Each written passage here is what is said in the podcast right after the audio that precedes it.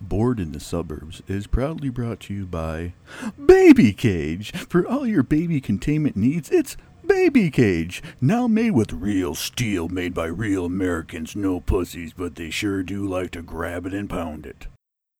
Hello, my name is Sean Lavelle, and this is my podcast, Bored in the Suburbs. And here with me today is my friend and guest. My name is Max Feldman.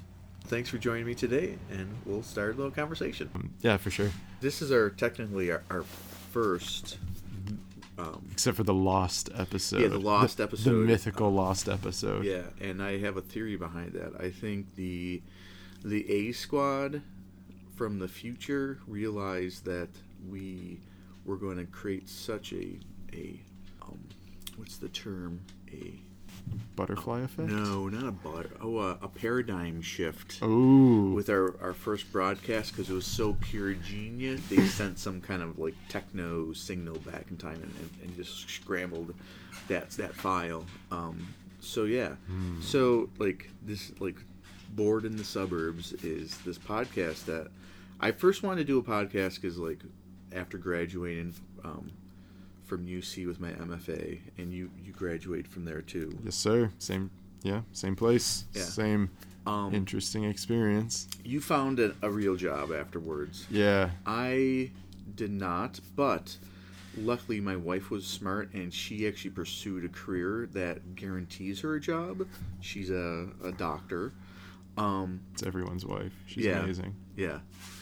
And so we also started to be foster parents, so it we made the decision that I'll just be like a stay-at-home dad. Yeah. But staying at home talking to a baby and two dogs all day makes Sean not a dull boy, but really weird boy. Um, so I just like you know just looking up stuff online, but then I, I came across um, Joe Rogan's podcast. You, you familiar with uh, Joe Rogan? I'm vaguely familiar. Uh, it's not something I've really delved into much.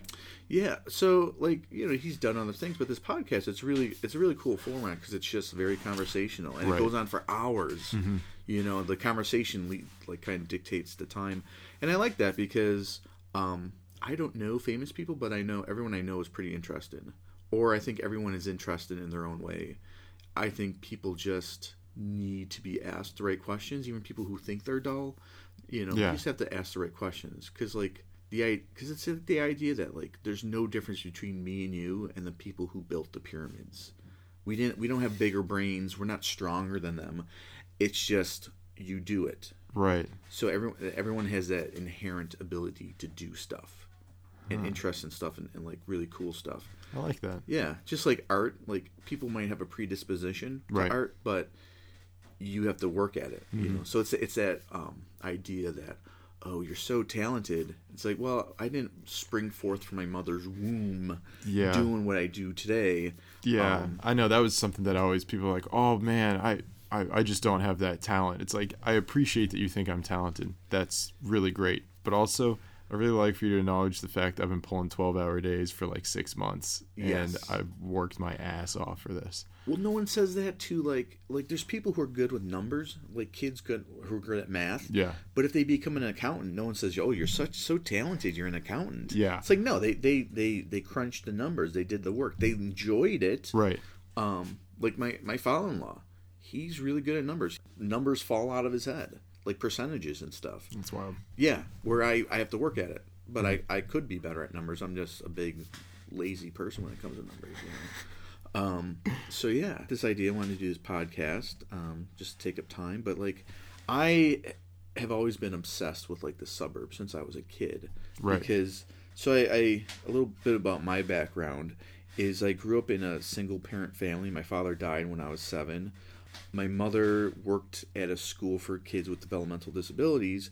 She never made a lot of money. Definitely times when like my mother was crying when she did the bills. And but I lived like literally two blocks away from the end of the city, and then there's the suburbs. But like, and my cousin lived in the suburbs, probably maybe a 20 minute walk away, five minute drive. Same thing though. Like, grew up. In, it was just him and his mom. But like everything just seemed so much better. Like the schools were better. Right. Um, and so this idea of like the suburbs almost being like the the homeland for the white people, you know. and like so as I got older, I um I get just like was obsessed with it. But you learn more about the suburbs, and ultimately that ultimately developed into my the thesis I did for my MFA. Mm-hmm. And it was just funny along the way along the way like the different things that came up with doing a thesis about the suburb. But yeah, like even like my my thesis paper is just like twenty pages of just research about the suburbs. Yeah. And tying that to art, you know. That's fascinating. I Yeah. love your work. Yeah. Did you ever read my thesis paper? No, I never got a chance to. It's on my website. I, I published it as blogs. I broke it down into pieces as blogs. All I did was remove the um, the citations because it, it got kind Yeah. of cumbersome. right. But at the end, uh, one the final, uh, it was like it's uh, America the beautiful, Merca the beautiful, is the title of the pod. It's a series, and at the fi- the final blog entry is actually all the the, the books and articles and stuff I wrote. So yeah, I um, if anyone wants to read it, it's SeanLavelleArt.com. I'll have to read it. Yeah, Man, Um, that's awesome. Um, I guess uh, a little bit of my backstory um, and what I sort of, I guess, bring to the table besides just being a, a foil. Um, so I, uh, I grew up in sort of back and forth between suburbs and not suburbs, and even when it wasn't suburbs, it was still pretty suburban. So grew up in, you know, born into just classic like cookie cutter subdivision. When I was about four, my folks were like, we want to get out of the quote unquote city, which was just Colerain Township. And then they bought a small farm in Lebanon, Ohio. As it's a pretty rural town, but it sits basically like a halfway point between two cities, between Cincinnati and Dayton. So it's end of the suburban sprawl for each of them. So it's not fully rural. Is the best way to put it. It's Okay. it's a little antique town. If, Okay. if you've ever been to, to Lebanon, it's a, it's it's a little antique town, and yeah. It's that- it's not that far from here. Right. Yeah, and it keeps failing at antiques and all Yeah. kinds of stuff. It's and there's a lot of really cool history to the town. Um, so I grew up in a pre-Civil War farmhouse, and then we got sick of the construction life of it, and then uh, and then we built a, a new home in a subdivision. I, I know better than that too. Uh, we built. Yeah, a, stop stop tapping on stuff. It picks up on the mic, man. I'm sorry. I know. Like Um, this is low budget. This is all my wife would allow me to afford. This mic, an existing computer, and this table I pulled out of the garage. I know. I I'm a should. slave I've, to her checkbook. I've got better mic etiquette than that too. I screwed up. Um, so Th- my podcast will be very conversational and like very little editing. So if you, that's if- perfect. yeah, if you get to the, if, if you're listening to this and you get to this point, you're like, oh, this this is dumb. Uh, this is what it's going to be. So I'm sorry I interrupted you. Oh no, you're fine. Please, thank you. Um, and so there's a subdivision house that's like about as suburban as it gets. Like, here's the model home where you go and you sit here and plan what sort of uh, railing you want to go over the awning on the porch. And do you want a gabled roof or a hip roof? Which do you want? Because that will set you apart from everyone else. What color keys do you want on the corners of the house? So, but what's funny though is during this time, I was homeschooled though. So it was this like, I, I forget. I always forget you were homeschooled for a while. I know. I You're such a don't, well-adjusted young man for being homeschooled. never bit anybody No. outside of when I was like seven and I was a velociraptor for a while. But that's a different Well, thing. well, that's know. normal. Uh, yeah, I was so I was homeschooled during this whole thing. So it was this weird uh, dichotomy going on where it's like we live in this very suburban cookie cutter thing, but I didn't grow up necessarily as a suburban cookie cutter kid uh, in it, which was kind of interesting. And it wasn't because it was just because the schools weren't great. It wasn't because you know we believe nothing but the Bible and the Remington rifle, and you know Yeah, I met your I met your parents. They're they're definitely Oh, yeah. not. I've known people who are homeschooled and their families. They can be strange individuals. Yes. Not all of them, because clearly you are homeschooled and you're, and you're yeah. Yeah, and then I went to uh, high school just back in. Well, I wouldn't say totally normal school. I went to an all boys high school for that. Yeah. but yeah, it's it, it's something that honestly I credit it with a lot of my personal development because The the, the, the boys' school. uh, that, but also the uh, the homeschooling Yeah. because uh, I was homeschooled through middle school. So during the time where everybody's so easily influenced by everybody else, I only defined myself as myself, and so moving forward throughout the rest of my life, I never really felt this urge to change myself to fit in. It was just like, as just me. So I don't really care. I'm just friends with the people I'm friends with, and that's all that matters to me. So Yeah. it's been it's been sort of an interesting. So I grew up in that's in a lot of those like very suburban things, but with a very different uh, understanding of it all. And this is what I, I like about the, the suburbs is because like it has such a, it's just so it's an American thing. Like I've I've talked to people who've traveled the world, and the only places you find suburbs like here in this country is here in Australia. Really? Yeah, um, like Europe, they have suburbs, but not like here. No. because like right now, I think about half of the population of the of the United States lives in what could be defined as the suburbs. Okay. And then you think about the other half lives in like very urban areas or rural areas. Right. And the suburbs are, are getting to the point where like it's not just like oh this is where people live. It's like like like, like Anaheim is a city, but like there's no city center in Right. places like that. But it's just like or like Mason, you know, because in this area it's like Right. it just keeps going on and on and on and they they have like major industries they have like Right. businesses like blue ash but blue ash is a city but it's that idea that like Yeah. There's no Wh- city center. There's not like a town square. yeah like older um, america definitely has like this is the center here and um but like but that idea of like like the suburbs have different things going on different stories um but it very much i think it defines this country because it's very much the, like the growth of the suburbs happened after world war ii Right. and like that was the American century. Which it's funny if like the, the term American century literally refers to after World War II, the the second half of the 20th century. Right. Like it literally only refers to it's like 50 years. Yeah, 50 years. But it's the American century. That's fascinating. Yeah, because before World War II, Europe was still the dominant powers. Like America was a thing, but Right. Europe was still the dominant powers. Right. Very much so. A- yeah, but after it's you know, and then the 21st century now it, it we're not number one for certain things, but like Dipping we're not back down pretty hard again.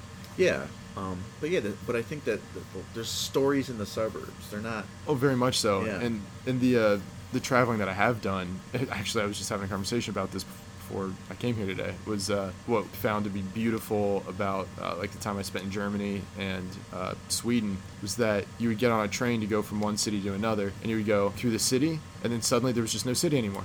And that was it. And then it's just green space, and then you get to a town, and then you leave that town, and then there's another town, and it's just like they're they're it's very modular and self-contained. Mhm. There's no there's not this urban sprawl. There's this idea like, well, that's where the town ends, so that, that's it.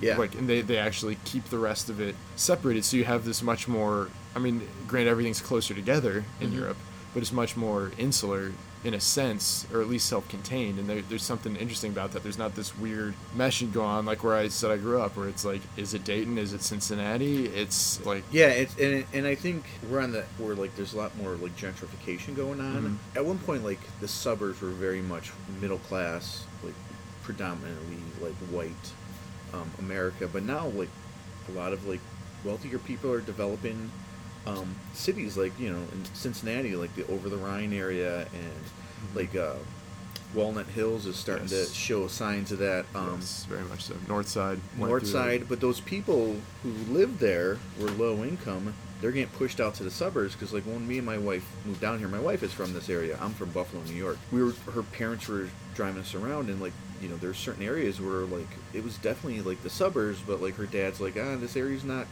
It's going downhill because of like this is where people are getting pushed out to, and like, how is that going to affect like the makeup of this country or even like the politics of this country because predominantly you know if you look at a map the, the election cycle midterm um, midterms are just over with you know it's like urban areas blue rural areas red Right. suburbs purple Yes. um, but what happens when you have people who low income people who predominantly were like vote blue like are now mixed in with people who are like more affluent who like vote red like right. like they were talking about suburban women big thing in the, the elections and like yeah it's just like it's really interesting how like how's america going to move forward because like we have such like they um we just don't we can't get along but i think that's part of it is like you have people who they're used to growing up in a suburb everyone looked just like them and Right. now there's a family who doesn't look like them they're clearly lower income their housing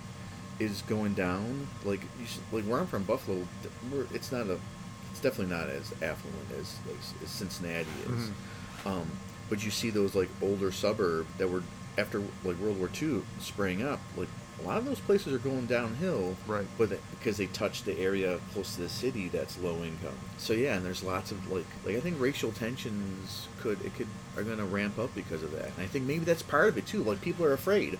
People like older people or people who are just like not used to dealing with anyone other that doesn't look like them. It's easy to, Oh, to play it's- on those fears. I mean, that's that's where, in, in my experience, from what I've seen, all of the all of these tensions arise from. It's just the lack of exposure, because it's. I mean, it's like you get the really. I mean, obviously, there's the really awful, like virulent, aggressive racism, but then there's the weird racism when they're trying to be positive.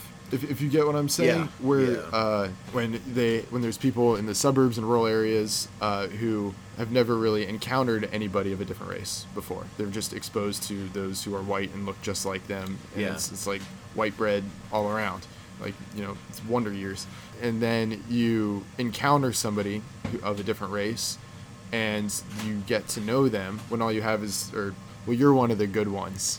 yeah. Oh my, yeah. that's that's wild to me because it's they think that oh I just happened to meet one of the few good ones when really all it is like you just met one and discussed with somebody of a Yeah. different race and that's all it is like oh wait a minute they are their own person with their own agency and their own experiences and they're just trying to get their way through life just like me Yeah. and that's that's wild to me that it's and there's just a real push lately to continue retreating inward more Yeah. and it's and not thinking outside of oneself like the whole concept of uh, psychologically of sonder are you familiar with sonder No.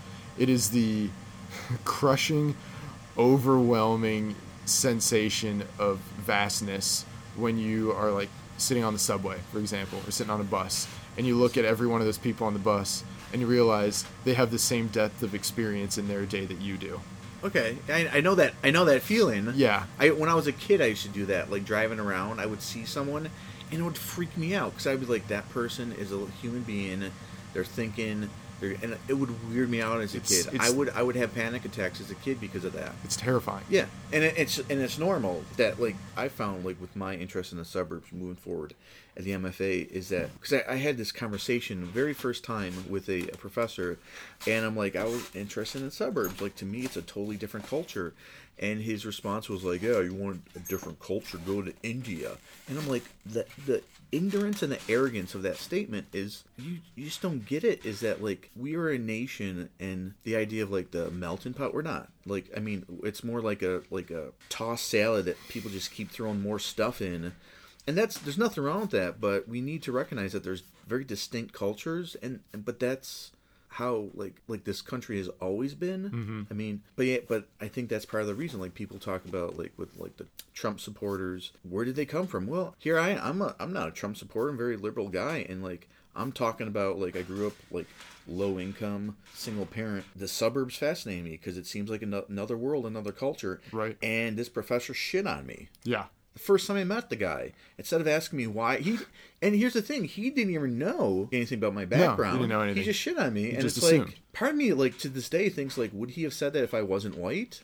You know, Right. I mean, like that's a real genuine. I hopefully he would have because if you're gonna like judge someone on their idea, like don't include their color, but yeah at least commit to yeah, like but like that idea, it's like you have no idea who I am. What if I was an orphan or something? But it's like Yeah, I mean that's that's where it all came from. I mean, I, I tend to be you know very left leaning in all of my policies and my views on things, but damn if I really just don't want to assign myself to any party because yeah, because I I sit there and it's like, hey, maybe we treat other people like people. That'd Yeah. be pretty cool. Which there's a, a side that's not doing that at all. But then at the same time, there's this weird like dismissive quality that happens with. I mean, just the whole term like flyover state.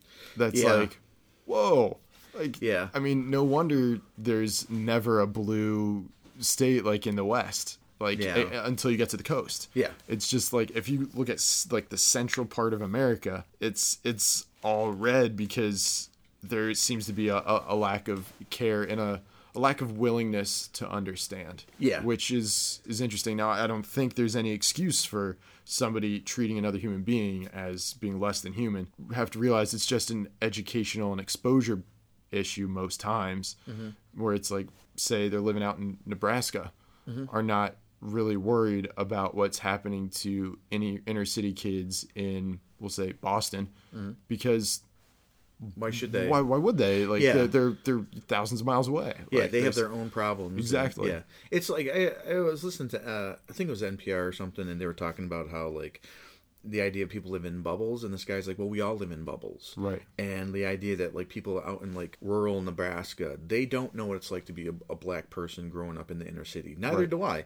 And I I grew up I no in a city either. low income, and I think it was funny because a lot of the people in uh, that I grew up with, like they definitely had a v- far more traditional family, and they they were not white and Mm-hmm. like people always thought i came from a f- more affluent family because of where i got on the bus because Oh, there gotcha. Mm-hmm. was like this little sliver of property that was like very high income i just got on the bus there and Right. they thought i was one of them and i'm like no i i, I hoofed it two blocks the other way they hoofed it two blocks that way and like that was where like the really Right. like and I was just like hoofing it through areas where like oh that that house is boarded up, you know. So yeah, but yeah, it's that I yeah, it's just interesting that um, the way we think of the world and um, but yeah, but like and I think that's like you know so le- recently I've been like um, listening to Jordan Peterson. He does a narration of his book um, Twelve Rules, and um, I because I, I are you familiar with Jordan Peterson? no.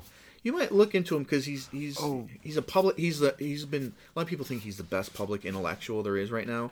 He's a professor in the University of Toronto, and he just goes around and he like a lot of times when I know him from, Is this the manliness guy? yeah, Oh, yeah, yeah, okay. yeah, and he Okay. uh, he trashes like he every time he seems to come up, he's trashing some something that like that's not absolute machismo or something. It just seems like that's his shtick now. But I, but like I'm listening to him narrate his book, and it, it it's not that. But I think he's caught up in that kind of wave of like Trump and stuff. Yeah. But it's just funny because he seems like the typical like academic to me and even though like he kind of portrays himself as not because Right. he goes around right mm-hmm. kind of like pooping on uh, you know academia and saying like oh it's like limiting freedom of speech and it's very dogmatic which academia is very dogmatic yeah. and like let's face it we're two white guys that were in, in the fine arts program like i people would like say things all the time that i'm like that's actually really sexist towards a man but like it's okay for you to say that Yeah. um and but yeah and, and it's just like i'm just sitting there i'm like you know what no one else no other career allows you to maintain your job travel the world produce like books uh, social media where you're trash in the very industry you work for and, and you don't even have to be good at your day to day job function. yes yes go on social media and trash your, your employer right now You're fired. exactly I- I, exactly get fired in a heartbeat. I like but only in academia can you do stuff like that Right. or politics Yep. You know, you can be a politician and trash pol- like government and still work for the government, but it's those two things. And like, I'm just, it's just funny because I've gotten to like like Twitter debates with like his followers, and like some of these people are very cult like, Yeah. in their devotion to him. Like, I'll like I'll comment on something he posts, and they start like, do you know how like his book, how many people he's helped? He's he's helped so many people. I'm like, I'm not talking about his book, man. He made that comment. Let's just talk about that comment. Yeah. But I think you know people like him and like like the whole Trump thing. They're not causes. They're um Symptoms? the sim. Yeah, thank you. Symptoms. I couldn't think of. They're just symptoms of, of these kind of I- ideas that Yeah. like I want to like get into talking about things and like the idea of the suburbs. It's like very much the suburbs are like America. They're they're beautiful, but they're it's grotesque. It's functional, but it's dysfunctional. All these. It's just a, such a dichotomy. It's a terrible place for adults to live because it's very boring, but it's a great place to raise children because it's so just kind of like homogenous and very stable. Right. So yeah, but it's like I, you know, I was for my thesis defense, I was talking with um, one of the the professors, and, and and he's like, I'm I'm looking at places in the suburbs. I got two kids. I need better school system. Yep. You know, and it's like you can't argue that. No, you can't. There's no way So- around it unless you're willing to pay through the nose for private education, Yeah, which in Cincinnati is, means you go to Catholic school, yeah, So- yeah, and like um, nothing wrong with Catholic school, and that's what I did for high school. Yeah. So but not everyone can afford right, like living in a nice place and additional of those that tuition rate keeps going up. yeah, it's pricey. Yeah, yeah, I'd I'd like to send you know if I had boys, I'd like to send them to the same all boys school I went to, just because it it preached a whole other centered viewpoint that was mm-hmm. really wonderful. So I credit that with a lot of my development too, is they really push the whole men for others was actually the whole that was the school motto. Yeah. it was it was like it was men for and with others. That was Yeah. the whole point. and I, and I think because we live in like to quote Trump, the most dangerous time for men, which is oh ridiculous. God, it's this weird like the hashtag me too movement which it's like listen if if if something has happened to you and you feel like you can't step forward that's just terrible Yeah. but there are people who are like taking that movement too far and like there needs to be some kind of like where people are like listen if some dude touched you in a way you didn't like say something and like it should be taken seriously Hell yeah. but like that's not an attack on on on manhood that's that's a person doing something to another person that's an attack on improper behavior. Like Yeah. I, I don't know, maybe just try and be a human to other humans. That's Yeah. like like I, it's wild because there are uh you know people say like oh well you know you, chances are you know a guy who's like this. And I'm like none of my friends are like this, but then it's like friends of friends.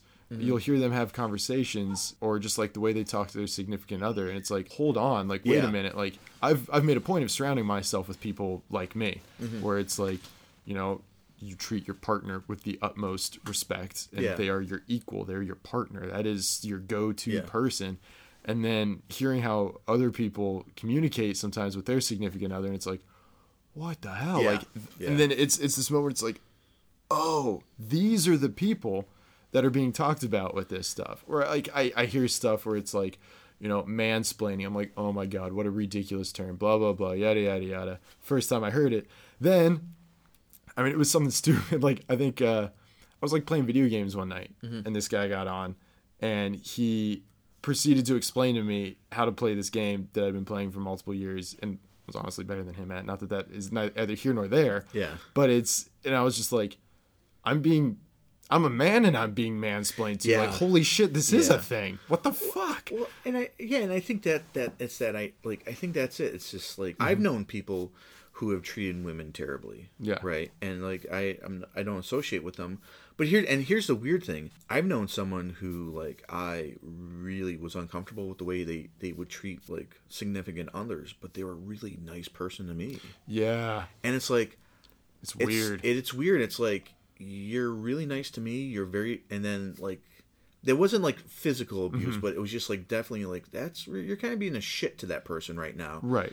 But you're like really nice to me. I'm so, and and I totally get how people can defend someone who's accused of something terrible Exactly. because it's like Hitler was nice to people, not everybody. that's. But it, that's the thing. sure. Like, there's very few people who are truly terrible to everybody right.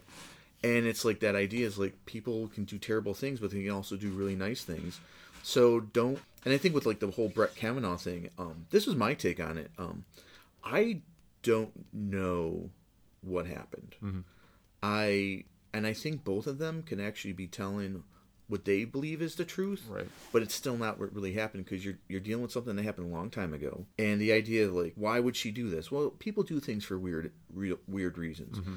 But like, what you know? But then you get like, well, she's benefited from it. Is she? No, It's a- she's it's a- still being harassed. Yeah, it's a terrible thing. It's um, terrible. But people like really got dogmatic and entrenched and just like ripped things apart. Um, like my in-laws, I had this conversation with them, and like they were like kind of picking on the way her voice sounded, and I'm Mm-hmm. like, that's kind of childish. Like you don't know. Oh yes, I I know that she's lying. I'm like, no, you don't. There's Right. no way for you to know. No. you don't know Brett Kavanaugh personally. If you knew Right. him personally, and you said I don't believe it. You could st- he could still do something Right. you don't know it Right. because like like I said, like my friend, really nice to me. If I never saw it, I would never if I would never believe that he was capable of stuff like this. Yes. But he was. Yeah. So and to me that whole situation which i'll i, I, I personally will never know the answer on unless Yeah. they release a, a whole dossier on the entire situation Yeah. I mean i I- think that a, a lot of it boils down to if if a person truly feels wronged whether or not you did something wrong you should still take responsibility and apologize Yeah. that's massive in itself like uh, that level of decency and then just the way he handled himself is like okay well you're just a dick yeah, like, like, on top of that like yeah. oh you're gonna handle the fact that this woman has basically said you ruined a large chunk of her life Mm-hmm. by being aggressive. Like, come on. Yeah. That's that's something I, I don't have any patience for. That's Yeah. the, the level of the lack of self reflection that people exhibit when just realizing how they can affect others. And Yeah, I had a problem with that too because like people were like, "Well, he's being accused of things." It's like, yeah, just just because you're accused of something doesn't doesn't mean you can act however you want. Right. You know, like if I accused you of like hitting my car, Mm-hmm. you couldn't punch me in the face. exactly. But again, I, I think it's one of those things like I who who knows like he's he's a different person and like that's you know moving on. But I think it was a very political thing, and I think Oh, that's the problem. And like both sides were playing some like political games. Yeah, it's just it's just it's just very interesting. Like just the way things are. Um, It's a very confusing time it is. It is because and- there's this very obvious like problem. Like there's a very there's very obvious problems with solutions that are not obvious, which is really strange because and, and I think that's something we're having a hard time with in our nation is because it's uh the we we're used to have like I don't know if we think about like the the America cent the century of America or America century what was it you said yeah the Amer- yeah yeah, American the American century. the American century is think about like a lot of people talk about the greatest generation and everything Mm-hmm. during that. Think about how amazing that was for a national identity though, where Yeah. it was like they're fucking Nazis. Mm-hmm. I mean, th- there it is. There's your bad guy. Yeah. Go beat him.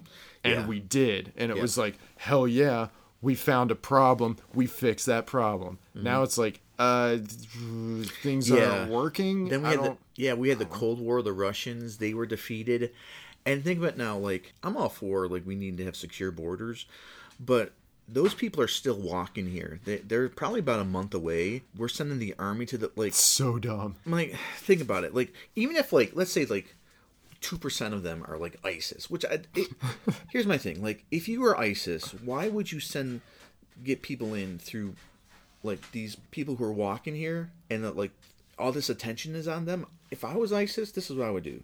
I'd have a guy. I'd make him like a normal immigrant, come in, have him live in the suburbs, and then like five years after establishing himself, then do crazy shit. Because terror works when you're comfortable. Right. They look for soft targets. The border is not a soft target right now. Right. So why would they continue to have those people come mean, it's- through? it's That's just- my because I hear that all the time, and it's like, listen, like we shouldn't allow people just to come across the border. That's ridiculous. Um, but just just think about it for a second. If you were a terrorist, you would look for the softest target. Oh, I Oh, yeah. would look. I would not send people who are like high profile. The president's tweeting about them like like two three times a day. It seems like, you know, like you want to stop them from just walking across the border. That's fine. But I don't just don't think that like the terrorists are are, are sending them in that way. Because why would they? I have not even heard that argument. oh, I've heard it. I've heard it. So they think that they're making the migrants walk Mm-hmm. thousands of miles, And ISIS is in there, or terrorists are in there with them. and terrorists are in there with them. Yeah. Like Trump said he knew it, then he didn't know it. It's like that's just weird too. Like we live in a time where like facts I like again, I'm a liberal person, but like I don't know how if you support Trump and his policies, that's cool. But like when you start hearing people say things like alternate facts and like everything is fake news, it's like, you know if something is untrue, then present the facts that disprove it. exactly. But it's like Instead that of just kinda- screaming fake at people, like that's not how it works. Because clearly, some of his policies, like the economy is booming, right? Mm-hmm. Okay, that's a fact, you know. But the the the stock market has also been going up since 2009 through the Obama administration. That is also a fact. But it has took a huge upswing after Trump. But recently, it's it's kind of correcting itself. Things are fact. If it goes a little bit against your your views of the world, just accept it as a fact and say, well, you know what, you know, you can never be proven wrong if you're always willing to learn something or to you know, Exactly. and and people too many people just like are so sure and they d- but no one likes being proven wrong and and, I, and I welcome it personally. Yeah, I, but, like, there's I a love, different- I love. learning something new I, I don't. I never. And this is uh This actually goes back to another sort of funny thing where you read. Uh, they they sort of like break down the basics of like uh, interaction based on uh, uh, sex, Mm-hmm. where it's like they they say for the most part, those who are uh, women tend to, uh, what is it? They communicate for the building of relationships, and they say men communicate to assert dominance. Which I'm like, what the hell? sounds like a bunch of assholes. And then I see how most people, like how a lot of guys like argue and stuff like that. Where it's like, personally, I don't enjoy arguing. I like debating in the interest of expanding my worldview. Yeah. If somebody's like, yeah, well, but here's this article, and I'm like, well, shit, I had no idea. Yeah. Now I know that, and that's Yeah. great. My God. Yeah, it's that idea like every there's a kernel of truth in every stereotype, but you become ignorant or um, a bigot when you just allow the stereotype to to stand in its entirety, Right. despite the facts that contradict part of that stereotype. right. You know, and I I think people just don't like they just don't want to be proven wrong. But again, like you you're not, you won't be proven wrong if you're just open to learning something new. And like I would used to be very a very conservative person. I started working at a I worked in manufacturing for 11 years and I I saw this I the ideas like I'm listening to like people like Rush Limbaugh talk and I'm going to work and I'm like that is just like the reality of like trickle down economics does not seem to be working for these people who Yeah. you know and it's like the idea of growing up like low income. My mother worked at a school for kids with developmental disabilities for 40 years. She died on her kitchen floor alone on government assistance. Mm-hmm. Okay? She worked for 40 years at a, at a job helping children with developmental disabilities and yet she still had like government assistance. You can't say that she didn't work. Right. and, don't, and the idea like why didn't she get a better job? Well then so who's going to work work with these children with de- developmental Exactly. disabilities? She never made i think the most she ever made in a year was $40000 and i think that was only like once or twice in her lifetime right? That's not a lot of money $40000 and she raised two kids on that. And she also part-time jobs and at the school she worked at she worked a full-time job and then she picked up extra hours doing like calling in the um the, the subs. So she would get there at five in the morning and get home at like three thirty-four. So she was there almost twelve out at the school for twelve hours. Um, and again, it's like she was on government assistance, so it's like you're attack like not everyone on government assistance is a is trying to get away with something, Right. And that's what I hate about you know. And then like my personal interest in things like you know like the environment and nature and stuff. I've never understood why things like regulations that keep things like water clean is a bad thing. Oh, I I could go on and on about how absurd it is that we're actively ignoring the fact that we're poisoning and killing ourselves. And it's like this is the only green rock around Yeah. and we're willing to damn it to hell Yeah. because Well, I think, and I think this is one of those situations where it's like there are facts that are, are true, but then some people see those facts and like misinterpret them, so they go way to the other way. You know, like with I'm interested in like permaculture, and um, do you know what permaculture is? Refresh me. Okay. So, like, I'm not like an, an expert, but although I am a certified permaculture I designer, know you are yeah. certified. So it's just a design Is that self-sustaining? and- Yeah, it's and self-sustaining, but it's also like regenerative. It's I, there's different different people have different take on the term permaculture. It's either permanent agriculture or permanent culture, and basically it's how do you it's it's simply it's like how do you maximize output of a system by minimizing input. Makes sense. Right? It's like a, a bit. You said that to like a dude with an MBA. They're like, "That's a great model." That is a great model. You know, for every two I put in, I get four or five coming out. That's awesome. And so yeah, but you do it in with, with like a nat- natural systems, you know, um, like plant and stuff like that. And I love I love how you pulled the cup off the table without making a noise. I love it. I was thirsty and I didn't want to make any mistakes. Yeah, that's great. Um, but yeah, so but yeah, it's just like I, I don't I just don't understand that. But I think in within permaculture, I, I see people because it is a very much it's a, a kind of like it's people driven, like individuals, and like just from like personal observations. And some of this stuff is just like I'm like that's just bunk, you know, like Yeah. they like biochar is this thing where it's basically Is that you- Pokemon? yeah. No, that's Charizard. there you Um, you know, biochar is basically charcoal, and like the thing is, so it's like you take wood and you, you carbonize it. Okay. um, and that carbon you can sequester in the soil. Like soil can sequester carbon. Okay. You know, just like that's because plants take sunlight and carbon out of the atmosphere Right. and makes more of its of itself. And so biochar was really. Bi- Let me know if this is boring you. Oh no. I'm fascinated. Um, so people are like, oh, we put in the soil and you can take wood and you char it and you like different different plant biomass and like you can start sequestering because like every year the plant will regrow, we'll slash it down, turn it into the biochar and put in the soil, increases the fertility of the soil. The plant grows again every year. Like they do it with like willows, they do it with like like grasses. Like the sun and and the carbon in the atmosphere is there. That's Right. we're not providing that input. The plants are doing it themselves. We're just slashing it and increasing the soil fertility. The problem though with like things like biochar is it comes from like the Amazon. Have you ever heard the t- term terra preta? No. So in the, the Amazon, and this, you know, um, there's lots of like things up, like different things I'm pulling from here.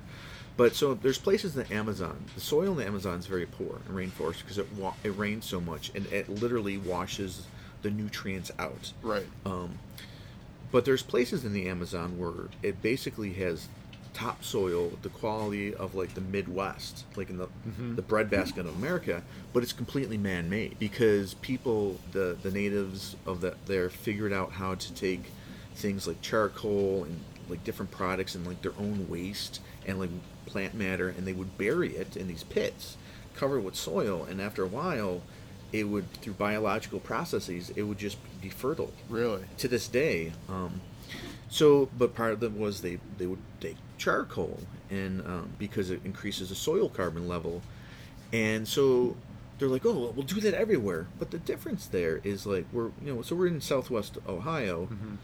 It's a totally different environment. So what will work in the Amazon will it work here because we have a fall and winter. The soil's not being pulled from throughout the year. Plants are drawing nutrients. It doesn't rain every day. We have cycles of rain and uh, you know freeze and thaw and those things and like every year the leaves fall. They they, they hit hit the ground. They start to decompose, but the soil has a time to rest Right. and it's not the nutrients aren't constantly being washed out. So like I was reading this this this article about how like in temperate climates, that's like where we live now, biochar might not actually work. But you hear about people selling buckets. It's basically but- buckets of charcoal for like forty or fifty dollars, Oh, like a five gallon bucket.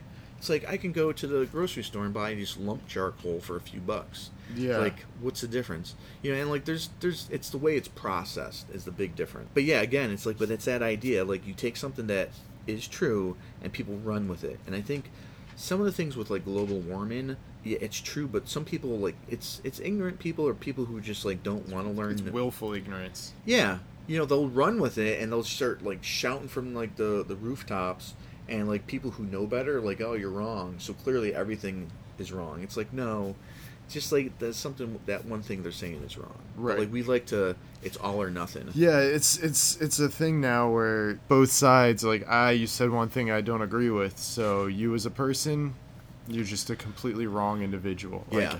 Ah, wow. No. That's not how that works. Like people are multifaceted on both sides of the aisle and Yeah. bo- in all walks of life. Yeah. And it's I don't know. Yeah, It's- like like my my wife's um, cousin is married to this guy. He uh, he's from Indiana, like like small town Indiana, very conservative guy. I love talking with him because it's like there we there's lots of things we agree on. There's things that we are like we we're like we get within like half an inch or like a quarter of an inch, and then it stops. But that's close enough to say like okay, like that little bit there, we're not going to freak out about that because well, where are we going to argue about that? But I think that's what we're missing in our society. More, there's more people who are like that. It's just we have a weird political system where it's like you're either left, right, blue, red, you know, and that's it. I'm, I'm like I really am one of those people who hope for like third, fourth party. Yeah. You know. I was actually just having a, a conversation about Did you this. vote by the way on Tuesday? Yes I did. Okay. Because Yeah. if not, I was gonna hit you with something. No, I voted. Yeah. no Don't matter worry. who you voted for, just vote. No, I, I voted. Yeah. I voted. I, I did my, my, my civic duty. All right. And uh, it's just a little insight into to me as a person. I, I really hate it when people foist their, their wants, their beliefs onto me. Their desires onto me and intruding my space. Yeah. I, I'm all about the whole the right to swing your arm stops where my nose begins, and so I I'm like that. I like that. I'm trying to walk into the rec center, North Avondale, to vote.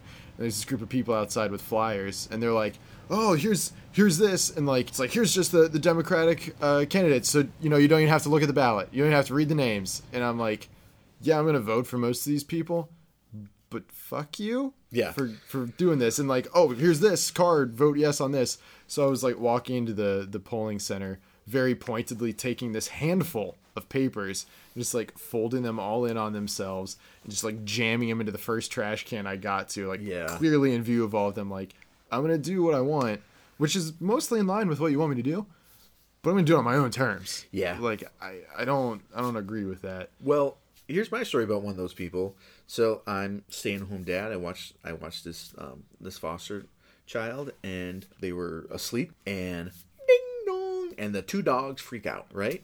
and I'm like, oh boy, what's? So I go to the door, and I see this person pulling out of the driveway. So I'm like, well, maybe it's Amazon or a package, right? Which I hate when they ding the doorbell because it's like, unless you need to talk to me, don't hit the doorbell. Oh yeah. Because one day I'm, I see you pulling in, I'm going to be in my boxer shorts and or butt naked, covered in butter. I'd be like, "Oh, you're hit. You want ding dong, huh? Here I am." How about this ding dong? Yeah. oh, this. Um. Yeah, it's there. Yeah, just look, it's there. I swear, it's small, but it's there. Um. Stately. It's stately. It's stately. But then it happened again, and I'm like, it was the same person twice, and it- they wanted to put one of those flyers about like it's they're from the Democratic Party, and I'm like, and the the great part is, I'm like, I I, I voted absentee ba- ballot, which is awesome. You ever vote absentee I ballot? have. Yeah, it's it's, it's awesome. I was It's just bad and didn't get mine this time around, so I had to panic vote today or panic vote on uh, Tuesday. yeah. I hope you didn't panic vote today. Yeah.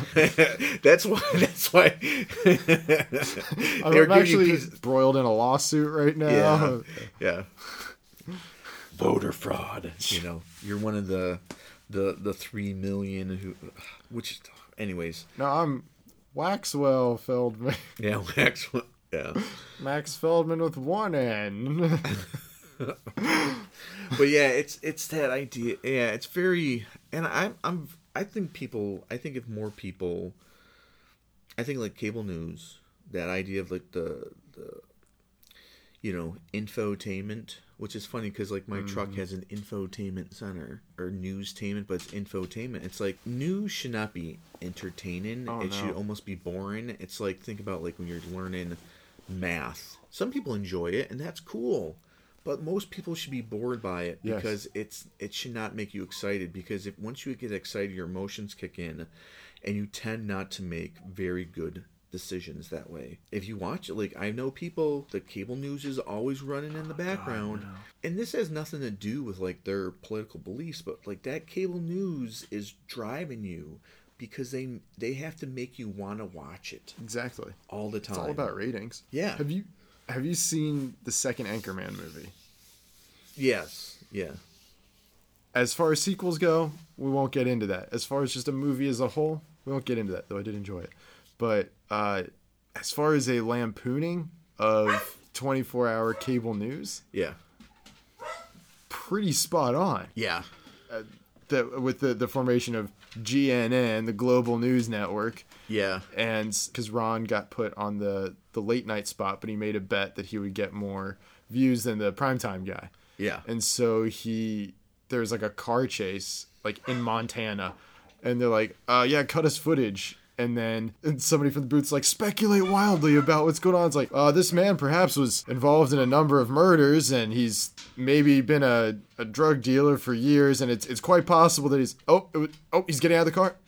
It was just a confused old man. And that like cut away from the breaking uh, interview with Veronica Corningstone and Yasser Arafat Yeah. because nobody cared about that. What the hell's going on with this car chase in Montana? Yeah. and and, and that whole idea of like their job is to make you watch more. Yeah. Yeah. Like, like that's it. Yeah. Hold on. I got. I got. My my wife is sending me. So we're right now. We're I'm recording in my in my basement studio. So I'm getting a message from my wife. Whether or not vacuuming will will mess up the recording, I'm going to say yes. um, I think it's this idea that like just because something is there and available, like it's we should really think about it. And I think like information constantly coming at us. is it's one of those things. Yeah, it's exhausting. It's not hard to to tune it out because you don't have to pick up the phone. You don't have to. Um, hold on. If you hear my dogs in the background, it's probably because they hear you, Max. Yeah, I know. You know um, They're not happy I'm here. They're happy when they get to see me, but Yeah, yeah, they did. Yeah, it's just like they're they're great dogs. It's just like yeah, they're they're not used to people. One day, like maybe if I like I actually this like actually more than just like people I personally know actually subscribe to this podcast, maybe I can like do something with it, you know. Yeah. Or you're you're getting in a home soon. I am. So- I and- can set up a little recording space for us. Yeah, I can get some some foam crates to put on the wall too. Yeah. Lucy's pretty pretty quiet, yeah, so yeah. I thought about doing that, but you know, this is my I like my I like the the suburban home ambiance. oh no, it's you know? beautiful down here. Yeah, you know, I got my my bathroom with a, a shower and stuff. You You got the the fancy lights down here, the nice like backyard lights. Yes, yes, they were on sale at Costco. They were on sale at Costco. So, you know, and here's the thing: I I, love me some Costco. as much as I can bitch about the suburbs, I, I, I really do enjoy being a suburbanite because, like, where I grew up, like seriously, where I grew up, there were cars would be set on fire across the street from where I live. Yeah, Like, like stolen cars, they would dump it because at the end of our street, there was old train tracks that hmm. were not used, and so there's a big field, so people would just come and do stuff like drug deals would go down the local university would like when they would the frats or, or the sororities would like have their hazing things there. Like weird things happened there but a lot of bad things happened. And like a couple times in my life there was a car literally on fire probably 10 yards from my bedroom. Um when that that the professor was like go india is a better like place. It's like oh really? Did you grow up in a neighborhood where cars were set on fire? Right. because I did. We would have to call the police a lot, you know. And I don't feel like I like people call the police around here because someone's like stereo's too loud. yeah, I really do love the suburbs, but again, it's one of those things. Like I like being an American. I love being an American, but I can I can criticize it, right. and I and, and that's part of like one of the things that terrify me too. Is like whenever anyone criticizes like this country, all of a sudden they're attacked, and like. That's kind of like basically like ask a founding father Right. be like, hey, would you want someone to be attacked or demonized for like criticizing things the government does? And they would be like, what? That's kind of what we tried not to do. Yeah, yeah. So that's uh, to me. That's uh, was I was studying a, a bunch of uh, different religions for a long time. Mm-hmm. It was it was an interest of mine. Uh, and to me, what I found uh, to be the most interesting was uh, Judaism and their Mm-hmm. approach to their approach to f- their faith, and uh, I, it was it was fascinating because there was this whole uh, story, this proverb or this parable, I, I, I guess that they would uh, a parable would be a better a better word for it. Basically, the, the long and short of the whole thing was like if you're not actively questioning your entire faith and even the existence of your God, you're a bad Jew. And, Yeah. and that was like, whoa, that's so cool. I love that. I love that it's this. It is because basically the idea then is that you're not an active uh, practice practitioner of that faith, and so that means you're bad at that faith because you should be actively involved in it. And I think that sort of same mindset should be the approach of being an American. Like, how will it ever like complacency is the death of everything. Mm-hmm. So if you're just like, well, I'm an American, check that box, boom, done, gonna go about my day now. No, Yeah. like we should wrestle with the issues that are going on. That's the only way to actually make America great. Yeah, that, yeah. you know- don't don't say don't. Not- wait, I'll, I'll say again because if you said it completely, that's I think that phrase is trademark and Trump would sue you. I think Oh, he really? fra- He'd come for that- me? I, well, I, I would. I mean, like if I trademark something, I'd come after everyone. I oh, mean, That's fair. intellectual property is the future, like it is now. I mean, like we can talk about like things like intellectual property, but I think it was Thomas Aquinas who said faith without reason is superstition. He actually, he, so do you know Thomas Aquinas? yeah. okay. Like yeah, yeah, that's right. We we talked about him before, but like Yeah. that idea, like he I went wrote to multiple Catholic schools. Yeah, I, and, um, know about Thomas Aquinas. But remember, like he wasn't didn't he write that that like the proofs against God, and he basically argued against himself because he's like, if I can, I'm going to argue that God doesn't exist, but I'm but because I'm going to prove that he does exist. Right. But like, I mean, that was like, didn't he live before the Renaissance? Yes. Yeah. So he was even before the Renaissance where like people were burnt at the stake. Here's this guy saying like, I'm going to write something saying God does not exist because I I believe in God so much. I'm going to like everything I can think of that someone would say God doesn't exist. I'm going to disprove it. Think of that. That guy lived hundreds of years ago, like a conservative, like Christian, and they would they'll slap you if you say like we're going. I'm going. to Let's do this. And it's like we've we've moved back so far, and it's like people people that have their faith. You know, um, I'm not. I don't really subscribe to any particular faith. Yeah. Um, neither do I. but I think it's that idea like you really you should like think about your beliefs and if not like I I don't you can call yourself a Christian and if you never really think about your faith you're you're not really anything to me because it's like that's just a habit. Right. I brush my teeth every day, but I'm not a dentist. Yeah. You know, I mean seriously. Yeah. You know, yeah, I just I brush my teeth every day because it's a habit. It's a good Right. habit. Go if you go to church because you enjoy the people around you, that's a good habit. But don't sit there and throw your faith at me because it's like, is it really faith? Because you never really think about it. Right. Because like, you know, there's lots of things that like, especially I'm gonna just like stick to Christianity because I, I know a little bit about other faiths and mm-hmm. but like you know like people will throw things out there in Christianity and you're like, well, you know, I think if Jesus was in the room, he'd be a little bothered by that Oh yeah. you know like people like the idea of like not helping poor and unfortunate like my foster child was born and um i always talk about foster because i th- it's it, there's a need for foster parents Completely. but like she's clearly not trying to scam the system right. she is a child She's a few months old. yeah she was born and she's part of this system and like recently they had this like it was like a levy or something um to try to get more money for the jobs and family services which she is under but people say think they hear that they think oh like people who are on welfare and stuff like you know what yeah every system someone abuses it there there are people who Right. are on welfare who are just lazy right, Right. not everybody It's not my mother who died on government assistance after working 40 years right. you know so It's the same concept of the. It's better to let 99 murderers go free than Yeah. have one innocent go to prison. exactly It's that. It's that same mindset where it's like, yeah, people will take advantage of the system just because that's what people do. There's there's people who do that for all things all the time, but then to give up on everyone because of a miserable few is that's no way to live. Yeah, like that was one of the reasons why. Like I used to love Rush Limbaugh. Like every day, I would because I work second shift, so I can listen to Oh, him right. on, on the way to work. As I got older, I'm like, here I am, this young guy working in this factory, and I see the the very like conservative bosses and stuff and managers.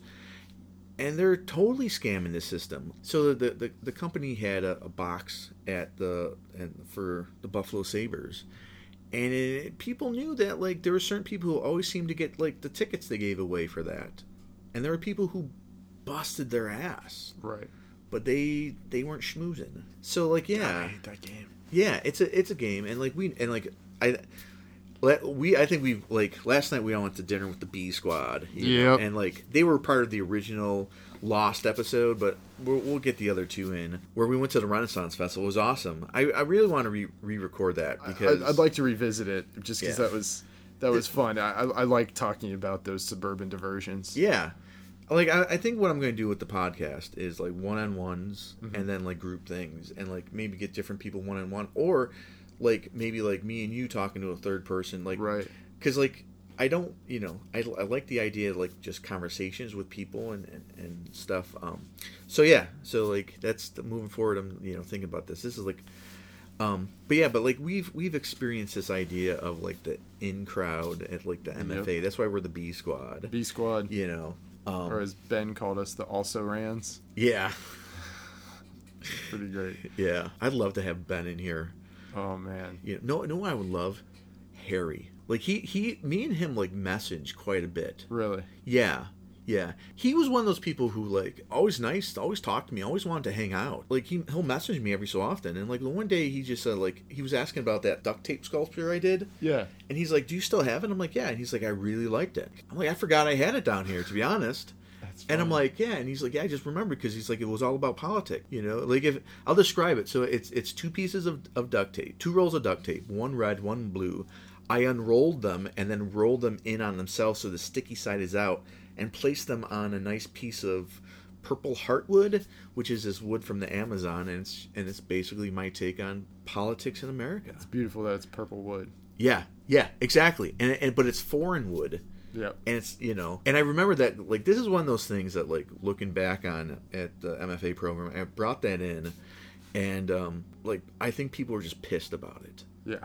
Because like I don't think people thought I could do stuff like that. I have been judged. Like people think they know who I am, and Right. like it's like no. Like people like growing up, people thought I was dumb. When I was a kid, they thought I I had I was like I need special education. It just turned out that I was illiterate to the sixth grade. Oh wow. So from kindergarten to the fifth grade, I went to private school. I don't know how my mother afforded it, but after a certain point, she couldn't afford it, so we went to public school. And I remember very clearly going for testing, and it, I had to read this thing and then write about it, and like, but, and one of the things was like draw a picture of it. But I knew I couldn't read, Yeah. right? So like the woman explained the instructions, and I just took the entire time drawing this thing. And then the woman's like talking to me, and I'm like, I, I can't read. And she's like, What do you mean you can't read? And I remember like, I, I can't read. Wow. And I remember like this woman like having the meeting with my mother and like the school people, and she's like, He can't read. His he's illiterate. He's not dumb. He has no learning disability other he can't read.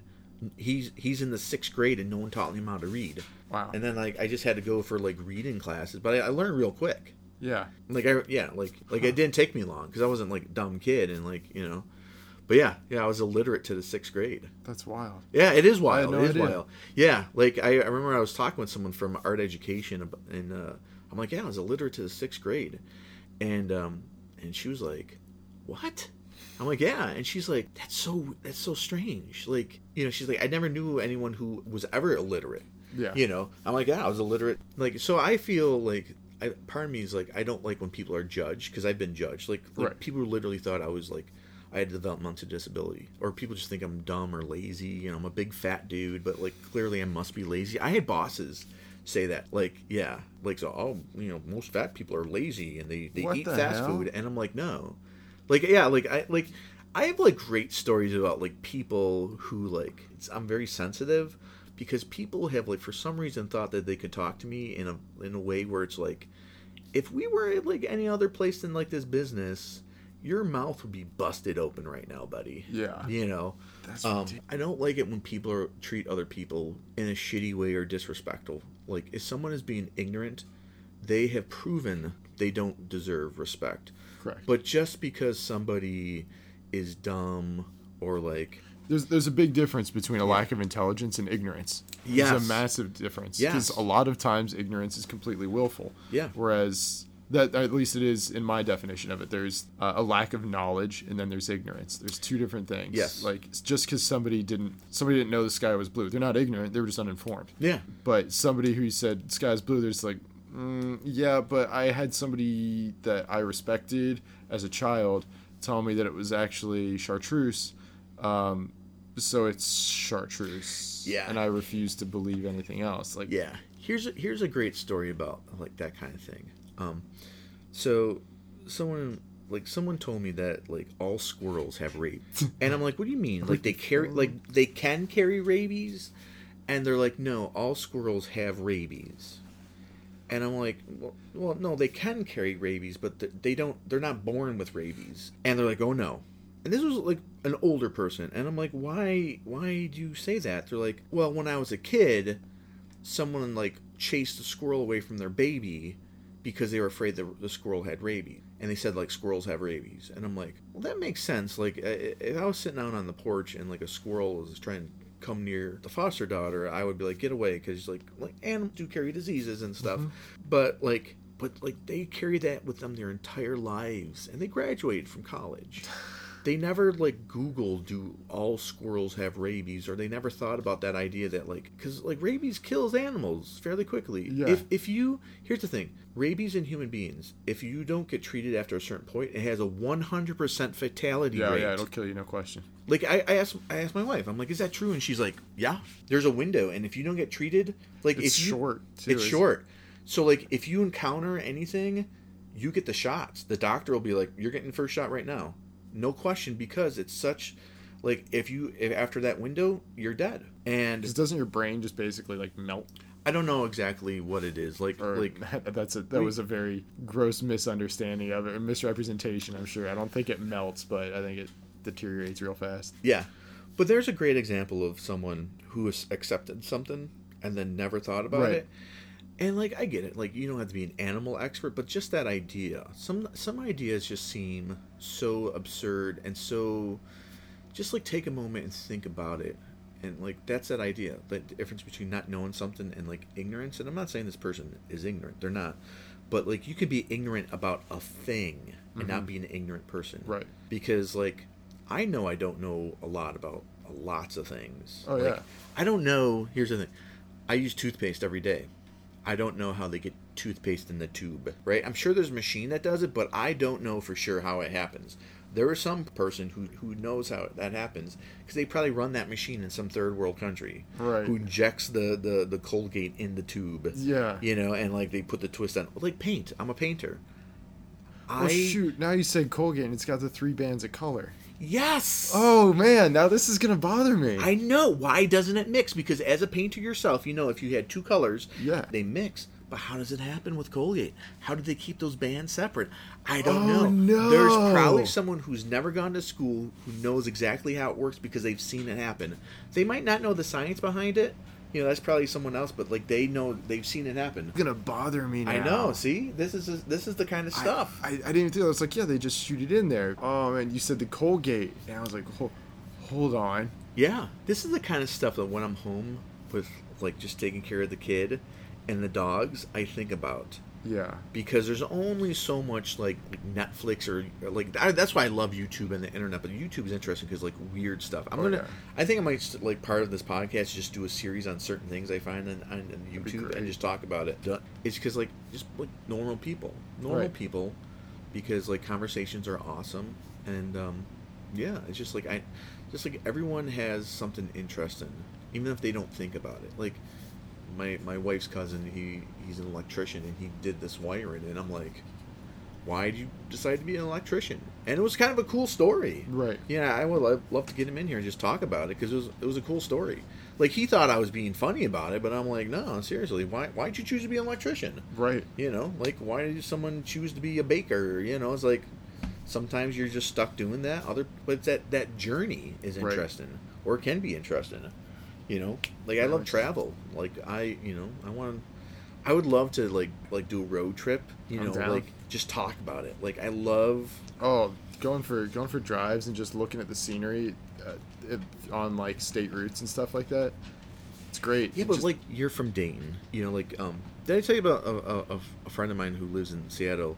She's doing a uh, she wants to do an art show about like like Rust Belt. Oh, yeah, yeah, yeah, yeah, yeah. But like that kind of stuff because to me like I think LinkedIn with a lot of like the suburbs is like that American dream. The suburbs are like the visual representation of the American dream. Mm-hmm. If that's the best of, the worst of is like these like cities like Middleport, you know. Um, that book, uh, Hillbilly Elegy. Do you hear about that? I've heard of it. Yeah, and it's basically like these like industrial towns, and then like when manufacturing went away, they're dying. They're they're dead.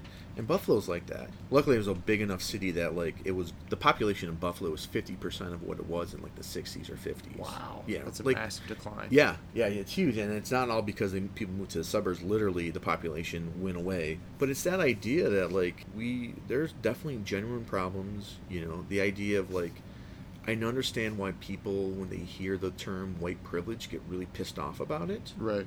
You know, because you can't tell, say, like someone who like grew up in Middleport, who's like their grandfather, you know, uh, bought a house, went on vacations, worked, got a pension, and now they can't find a job except at the local. You know, they didn't do anything. Right. And they're a white dude, and it's like, well, where's my privilege? But the problem is, is that they're, it's not completely that term. I think it's a bad term. Core of it, it is true. Yes. Like, yes. you it's, it's it's one of those where it it suffers from a branding issue, Yeah. whereas the message is very accurate. And I think it's one of those people. People, it's one of those things that people love to take extremes of it. Like the people who are like, "Ah, white privilege," like to throw it at like you're a white person, you have privilege. It's like, listen, don't attack people with it because you're not going to convert them. Because it's like this. It's like, have you ever gone to to get your pictures taken with with Santa in your life? No. Okay. No. See, yeah, no, if that- you went there, if you went to go get your picture taken with Santa, yeah, would you ever worry about Santa not being the same color as you? nope, Exactly. It's things like that. right, And that might not seem like a lot, but it's like if you don't understand how being around everyone else has is a different color than you, how you don't notice that and how that makes you like really be kind of a little self-conscious. oh, very much so. I'm sure. If you're a white person, go to a black neighborhood and just go to a grocery store in a black neighborhood and like you'll notice it. I've I've done it. Oh, yeah. And I'm just like I'm there's like two white people here. Me, the dude over there. I know I stand out because Right. people are looking at me. They're probably like, "What that white dude doing here?" right, And I'm like, I don't know what I'm doing here either because I just have to pick up something. I'm normally not here. right, People are visual creatures, you know. And again, it's nothing. There's nothing wrong with that, but it's like you have to understand. It's like yeah, like we up until, like I think I still th- I'm not exactly sure about the demographics, but I think still the predom- most people in America are white. yeah. Like you It's, know, it's a pretty large percentage. but I think I think it's like 2040. It's going to be an even distribution. It's in my paper somewhere, and Yeah. I, I actually like. can- It's I think it'll, it'll be like an even distribution. No one race color will say be the dominant one in this country. Right. You know. it's uh it's been an interesting experience for me. Um, so my uh, my nephew is is biracial. Okay. Uh, Yes. he's uh, he's half white, half black because of my brother being in the uh, in the Navy and being on frequent deployments. He uh, was raised by my parents, and my brother's significantly older than me. So really, my nephew he grew up around me. I grew up around him a lot. Um, and he's 15 now, which is wild, uh, but that's beside the point. But it's it's interesting watching his development and the the difficulties he's gone through growing up. There are times where it's like, well, what do you mean? It's like you know, seeing interactions between him and my parents. He'll be like, yeah, well, it's hard. My parents are they're, they're great people. They have a hard time understanding just because that's not an experience they've had. They're like, mm. we've given you like everything. So what what's hard? Because we we've done everything for you at any given moment. Yeah. But he has this difficulty. So he's in high school now where he's too black for the white kids and too white for the black kids. And so he has these like personas he switches between. Yeah. And he acts completely differently based on what group he's around. Um, and that's that's got to be hard. And it's wild to see that there's predispositions and those those viewpoints on, on both sides, which uh, you don't really get to see when you're only interacting with somebody of that other side. But then there's that middle point, and they're like being like bungee corded between both sides Yeah. all the time, and that's that's hard to They, see. they talk about a lot of that in uh, foster care. Really? Um, because yeah, because like, you know, you could be a foster parent and have a child of a different race, and Mm-hmm. like how that affects the child. And a lot of times it's like the the, the foster parents are like, oh, you know, like we're we're really great, and like people are like, yeah, but like they notice it. They notice it, and Right. like they know they stick out. Well, I mean, what was that? There was there was that there was that guy. He um oh i forget he was like some southern state. He um someone called the cops on him because he was a black guy. He was babysitting these white kids that were his friends kids. They called the cops. That's just so unexcusable. and i think like like we we view people by the way they look and um so like like people who are like in a different place you know if you're the minority or you know you're the majority and that affects how you how you view the things. But I, it's also like i think people who um have they know they're in the majority. When they start to feel like they're in the minority they get mad. They get real defensive. I mean Yeah. think about this right? Recently with the politics up until the midterms like republicans control the, the white house and both and congress. Right. but you still hear like people i knew who were conservatives still talked as if like they didn't have power or they are the underdogs. Right. i was talking about the brett kavanaugh thing and they're like oh the, the democrats are going to stop his his confirmation. I'm like they can't they can't they don't have the votes in the Mm-hmm. senate they they can't even if it's 50-50 mike pence the pr- vice president breaks a tie Right. there you go they can't break you know and it's like if he comes out of hiding.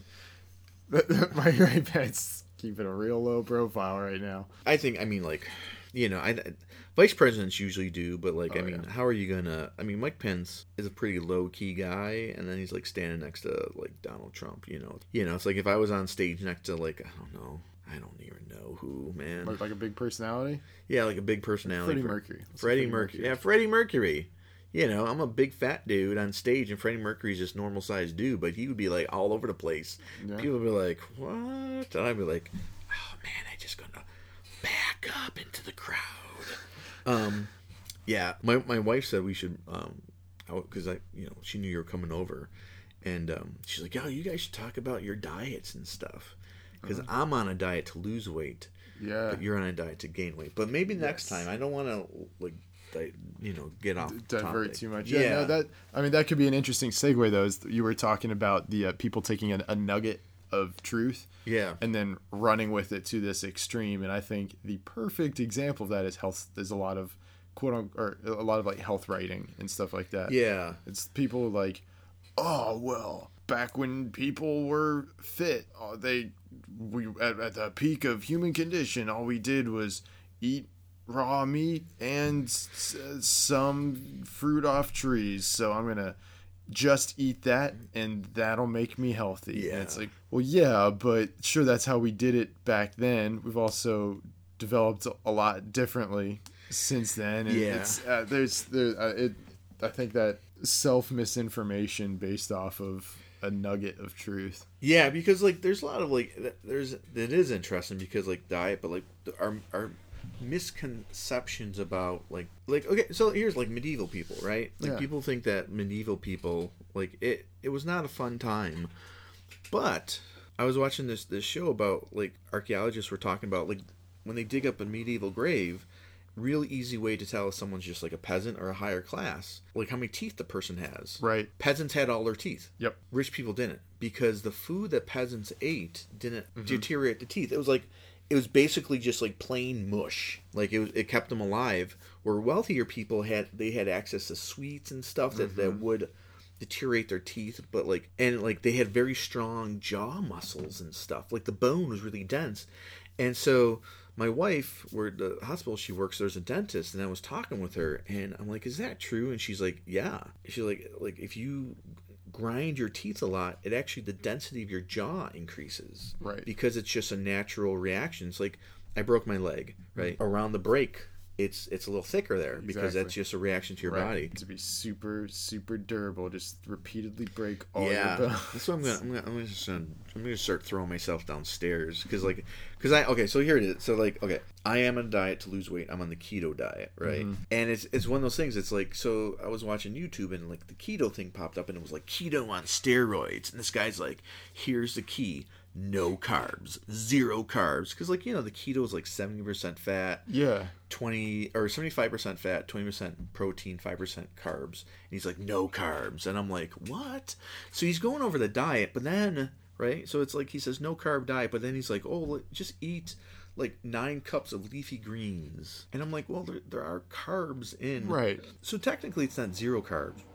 Excuse me. It's just eating good carbs. Yeah, it's like he, it's what he considers carbs. Right. Like, but I'm like, It's well, like, that's don't eat starch. basically Yeah. what he's saying. You know, and then there's like the you get into the keto. There's all these supplements. I I bought one. It's this stuff. It's um I think it's like powdered medium chain triglycerides. You know. Yeah. And I it I would not buy it again, but I, I tried it just to see. Mm-hmm. And um you know, but it's like there's all these supplements, and it's like you know basically it's just like just eat some some like foods that have like like good fats in it. You know. Right. It's a tough diet to stick to because like it's a boring diet. I bet. I don't. I, I, I, I, I have I can tell that I have lost weight, but it's one of those things like because I'm also trying like intermittent fasting. Like I didn't eat for 22 hours. You know, um, I, I, I, I feel like I'm dying if I don't eat for two. exactly like, but it's that idea. So I'm an older guy, you're a younger guy, but like even when I was young, your age, I it was hard for me to lose weight. It's weird. This like we're both on diets but different purposes. You're trying to gain weight because you're Right. you're what are you like 150? You said. Yeah, 150. Which uh, Yeah. since I like started working out, I've or no, I'm, I'm like 150, a little above 150 now. But Yeah. that's beside the point. But basically, I, since I started working out and focusing more on actually like making a point of eating, because it's easy for me to ignore. Yeah. Uh, hung, I can ignore a lot of like bodily needs really easily when I'm focused on I've stuff. noticed just like when we were we had studios in Mm-hmm. the same building, you stunk some days, and some days I knew you pooped yourself. okay, okay, okay. uh, no, uh, that is not not to that extent. the work may have been shitty, but I wasn't. Um, lost my train of thought. Oh, but I I really really really skinny. Like, and also during undergrad, I had a lot of like anxiety issues. Um, Yeah. and I like got scary skinny at one point Yeah. because like I, I couldn't eat like during this time span. So I really wanted to work on getting out of that and everything. And so I've, I've put on like 20 or 25 pounds since then. And it's, yeah. that's crazy, man. Yeah, it takes a really long time. Um, yeah, and it's and it's oh your diet is that you have to eat a lot I'm like when you're not hungry anymore and it's eight o'clock at night but you still need to eat 800 more calories and get 30 more grams of protein in for the day it sucks to me, I want to slap you because you're saying that. But I think this this is actually a good segue because it's like, like your problem is my dream. My problem might be your dream. It's Yeah. like I can I can put on weight real quick. right Being older, my metabolism is slow. You know, so like instead of just being pissed at you, I'm like, well, we both have a problem right that involves around like diet. So like focus on that. get to a point where I just feel good and Yeah. like and, and, and not even feel good about myself because I do I'm happy Yeah. with how I am and how I look Yeah. it's just like I'd like to be a little bit more in in that like good range is Yeah. all and like uh, I like the idea of being physically fit I just enjoy that Yeah, yeah. and so looking up a lot of research or like trying to find like research and stuff like that is there's very little on like my end of the stick It, it must be hard because a lot of the things you could probably gain weight if you ate like like nothing but fast food, like crammed in. Really, no it doesn't really, it, I I never put on any weight that's not muscle I just you really make me want to strangle you. I, I, I mean, like, I, I, I it's, it's, it's, it's weird genetics how it works. I just incinerate food with my metabolism. well, here's look at look forward to this. Like, you get older, your metabolism slows down. At one point, you'll just like be okay with gaining weight, and then like you're, you know, That's fair. Yeah, because I was I was thinking about that. I was talking with. She's like, ah, I hate people like that, you know, because she's on the diet too, and um, like trying to lose some weight. And know, um, people get really mad at me. I don't know. We just like to be mad at people who's they have the thing that we w- wish Right. happened, and it's like you know what, that's just dumb. Because like you know like, I, you know again like this the thing with the like the MFA program. Like there was a lot of things that irritated. We should talk about that one one day Oh, or yeah. another podcast because that's a that's a series of podcasts. That is a saga. Um, but at one point, you're like, you know what? I I need to. I am causing my own problems because of what I focus on, what I do. So I'm gonna. It's my fault. I got to Right. remove myself from that. Right. And um, you know, it's like that idea, like you know, fool me once, shame on you. Fool me twice, shame on me. Mhm. Yeah, it's like I could be kind of irritated about you. You can't gain weight. But then I'm like, well, you know what? Like, why concentrating on that is is stupid. It's selfish. I should be like, you know, we both have an issue, and like maybe we should just like like talk about like our improvements and stuff like that, and like look at the mm-hmm. positive and be like, Right. hey, listen, you know, like. But I, I think it's like this is a good example of how like everyone has their own thing, their own hardship, their own struggles, but their own like pursuits. Mm-hmm. And instead of like focusing on the specifics of it, we should say like, have you reduced the negatives in your life and, and increased the positives? Right. right. Whatever those negatives or positives are, you know, because like one person's positive and another person's negative, and it's like like why don't we do that? It's like everyone has probably gotten shit in their life from somebody, right? No one enjoys it. I grew up poor and white. It's not the same as growing up like poor and black. Mm-hmm. I understand what's like like to not have money. So instead of just like saying like, oh, well, what about the white people getting better? Why don't we just say like, listen, people, there's people over there, they're getting shit on. I don't like getting shit on. Why don't we just like work on people not getting shit on? You mm-hmm. know, and even if I am working on people who are not like me, eventually maybe people will help like my situation or people That's- like me i'm gonna i here's the thing my my we're actually trending down it's kind of scary we're like it's like you're m- more likely to be a lower economic status in this country than your parents Oh, I, I, my generation's doomed. but it's like you know so why don't we just you know we, I, it's that idea of like no one likes getting shit on no one likes getting fucked with why not like if we can help someone else who's nothing like us and their problems has nothing to do with ours That's the one trickle down that works. Yes, it's the one time where I truly believe. Because let's face it, part of reading my paper, part of it is during the Reagan administration, the deficit went up over 140 percent. Right. That's a fact, a statistic from the from the Heritage Foundation. Not exactly a left wing Right. place, but they just then they justify it. Right. You know, and that's another thing that people do is like you do something, you're a jerk, but when like I do it or someone I like does it, it's okay because I can justify it. Can you really justify it, or is it just because it's not the person over there that you disagree Exactly. with? You know, Gotta gotta hold that party line. yeah, hold that party line. It's people call it tribalism and stuff, but it's, Yeah. you know that's that's like one of those buzz terms now. Everything's tribal, you know.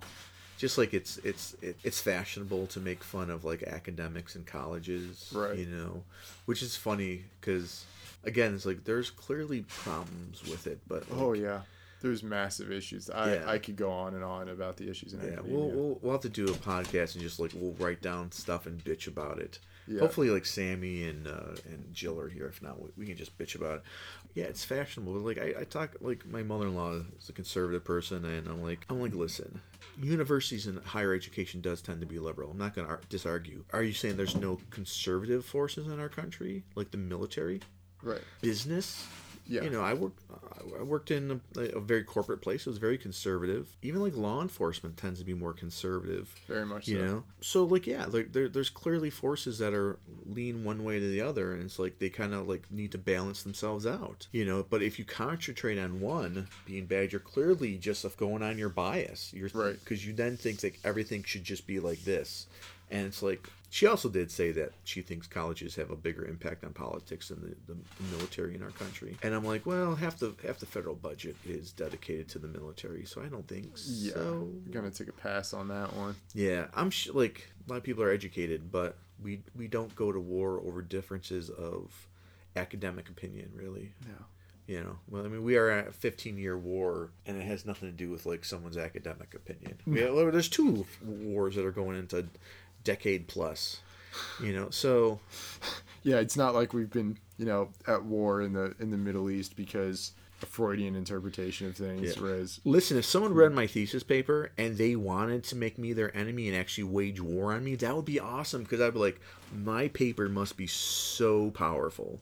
Seriously, That's- I that would be like I Yeah. like Kim Jong Un reads my thesis paper. It's translated into Korean, and he's like, "This guy's got to go. He's got to go. He's got to go." I'd be like, "Yes, yes."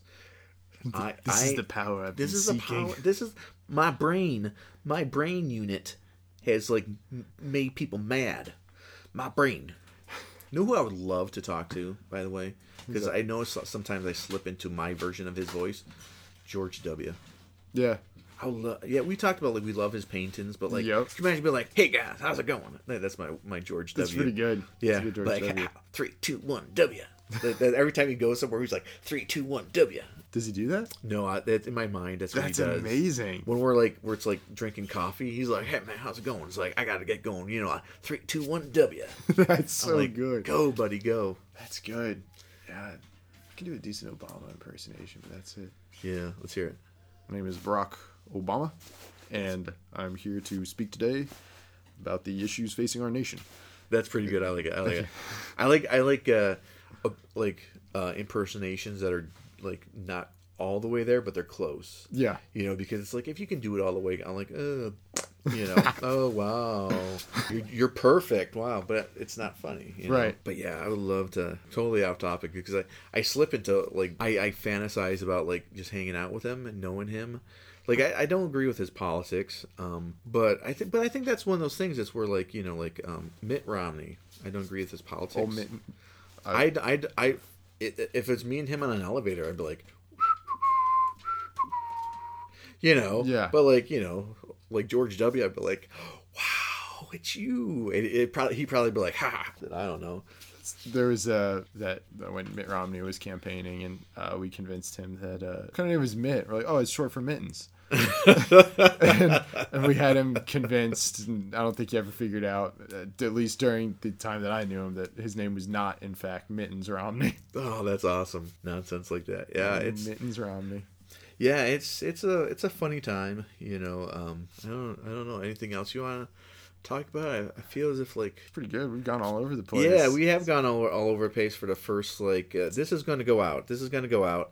I uh, I found my external hard drive for my computer. I've uh, I've have a Faraday cage constructed to block the the future waves coming in. We this starts the paradigm Stop- shift. We're gonna stop those chemtrails in a hundred here. years, yeah, yeah, the chemtrails. Nah, I got air scrubbers. I got tinfoil hats. Um, in in a hundred years, there are going to be statues of us, and it's going to be like us like sitting someplace with a mic between us, and there's going to be like flowers everywhere, and like you know people are going to be like flying cars powered by vegetable oil, you know. Um, kind of like where we'd be right now if uh, if uh, Al Gore won the election. They were talking about that the other day because of like they're doing the recounts in Florida. Yeah. they were talking about the Al Gore, and I'm like totally forgot about like Al Gore could have been president. I forgot about that. Too. Yeah, it's crazy. It's crazy. You know, so maybe like conspiracy theories. I love, I love good conspiracy theories. I like cryptids. So Oh, that'll yeah. probably come up in, in a in a podcast. yeah. I love things about Bigfoot. Mm. Um, and there's a local, the the The Loveland, Loveland Frog. frog. I am familiar with Loveland frog. Loveland frog showed up in an article recently, Really? online, and I was really excited that it was in there. I was like, We, yeah, so like maybe like we do that. Like we'll go to like Loveland Bike Trail? Point Point Pleasant. Uh, uh, Point Pleasant, West Virginia is not that far from here. I don't think. true. You know, just like stuff like that. You know, so like if if you found this podcast, one, you're probably at the bottom of the podcast barrel, Yep. right? but Um, we're here for you yeah. in this in this dark place you found yourself. Yeah, yeah, it's yeah, yeah. But yeah, I just I think it's funny that like we're both have master's degrees and um on a podcast, so maybe starting a Patreon page. Ooh, that'd Yeah. be good. I know. I can, and I'll start. who I have here. To, I, they get a, they get a gift. Here is my uh, Uncle Chuck's Pond of Broken Dreams mini comic. Oh hell That's for yeah! you, and Thank you so much. If you would like, you can take a roll of duct tape. Oh my goodness! Thank but you so uh, much. yeah, so um, thanks for coming. Um, Thank you so much. yeah, yeah, we'll we'll do it again, and we'll just come up with different topics. And like I said, like the these will just be like about like almost like anything and everything because like you know, being bored, you got to fill up that time somehow. And like I just cut like things, you know, when I'm mowing the lawn, I think of stuff. It's good. Plus, too, I think my wife hope is is hoping that um, by doing this, I'll stop talking to myself as much. Because like she'll, I, I've always talked to myself. People used to catch me, but my wife catches me all the time, and she's like, "What are you thinking about? What are you doing over there?" You even have like a whole like thing where we talk about other podcasts we like. And I can plug my own podcast too. That's right. Yeah, totally do it. Yeah, Once once it's up, once it's up. I'll wait till it's well. Unless I want to start building hype right now. Probably beginning of December. I'm making a uh, an actual play Dungeons and Dragons podcast that I have uh, written the uh, campaign for myself. We're, we're calling our, our, our little group uh, True Meta Incorporated, and uh, that's how you can find us. Yeah. Uh, we'll be on pretty much everything. Okay, all right. I, I will subscribe to it. Cool. And uh, on that note, I think this kind of wraps it up. You know, Excellent. Cool. And uh, you know, thanks for listening and thanks for being here. Thanks for having me. Yeah, and like we'll do this again. Sounds All good. right. Cool.